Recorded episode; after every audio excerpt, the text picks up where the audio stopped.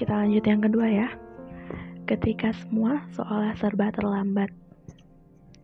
Sejak awal kehidupan kita di dunia, kita terlahir dengan seluruh keunikan dan perbedaan yang kita miliki. Yang tentu saja berbeda dengan keunikan dan perbedaan milik orang lain. Pun dengan ayah dan ibu kita, kita juga berbeda.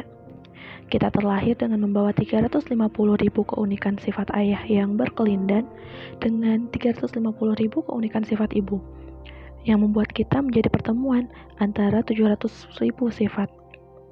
Tidak bisa tidak, kita berbeda. Pribadinya, sikapnya, sifatnya, warna kulitnya, bentuk matanya, proporsi tubuhnya, kecerdasannya, minat dan bakatnya, cara berpikirnya, dan seterusnya. Salah satu yang paling terlihat dari perbedaan ini, terutama di usia-usia emas di awal kehidupan, kita bertumbuh dalam waktu dan tahap yang berbeda. Itulah individual differences. Pernahkah kamu mendengar keluhan seorang ibu tentang mengapa anaknya belum tumbuh gigi, sementara anak tetangganya sudah punya 2-4 gigi?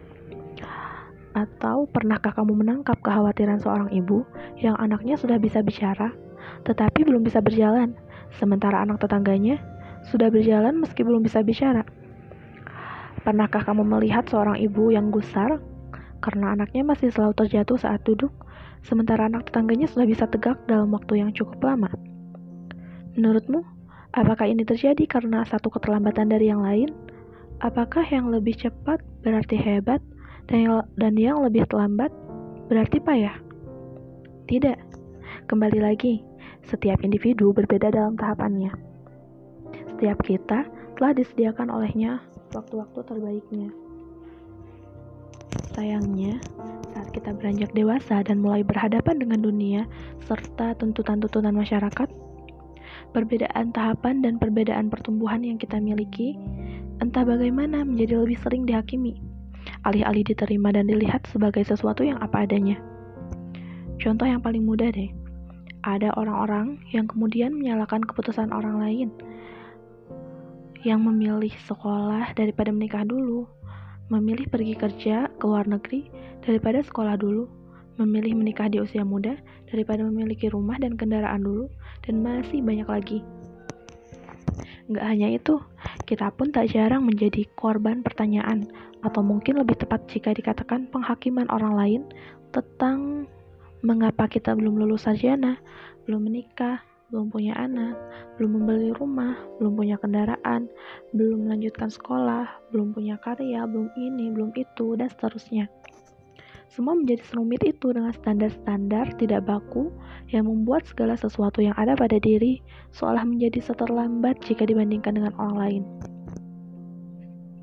Alih-alih menerimanya dengan perasaan yang biasa, yang sering terjadi pada kita justru adalah kebalikannya kita seolah-olah lupa bahwa di balik sesuatu yang belum itu, kita mungkin tengah bertumbuh di jalan-jalan sunyi, belajar sesuatu, menjadi sesuatu, mencapai sesuatu, atau bahkan membuat sesuatu tanpa orang lain ketahui.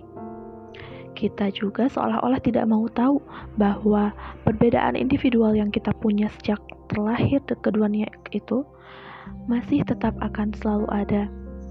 Jika kita mau sedikit saja merendahkan hati, kita akan melihat bahwa perbedaan yang terjadi saat kita mendewasa sebenarnya tidak bedanya, tidak ada bedanya dengan perbedaan yang pernah kita alami waktu kecil dulu.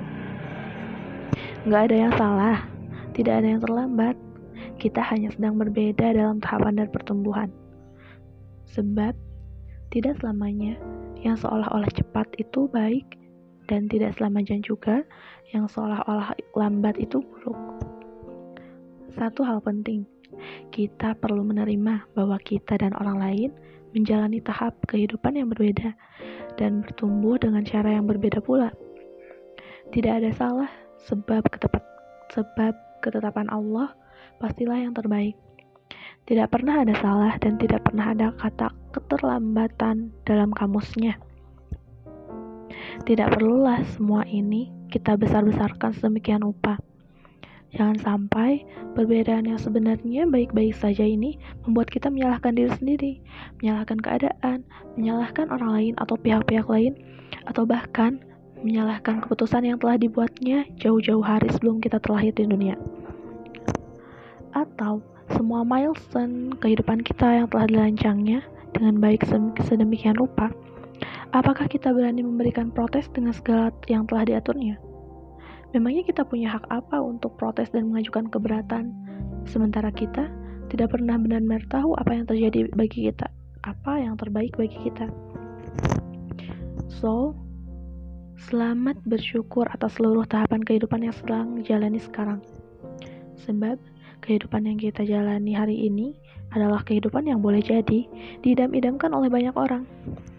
Tidak ada jaminan kita akan lebih baik dan lebih takwa ketika tahapan kehidupan berganti menjadi tahapan lain yang kita impikan. Maka, apa pun yang menjadi medan juang hari ini, semoga itulah yang membuat kita menjadi sebaik-baik diri.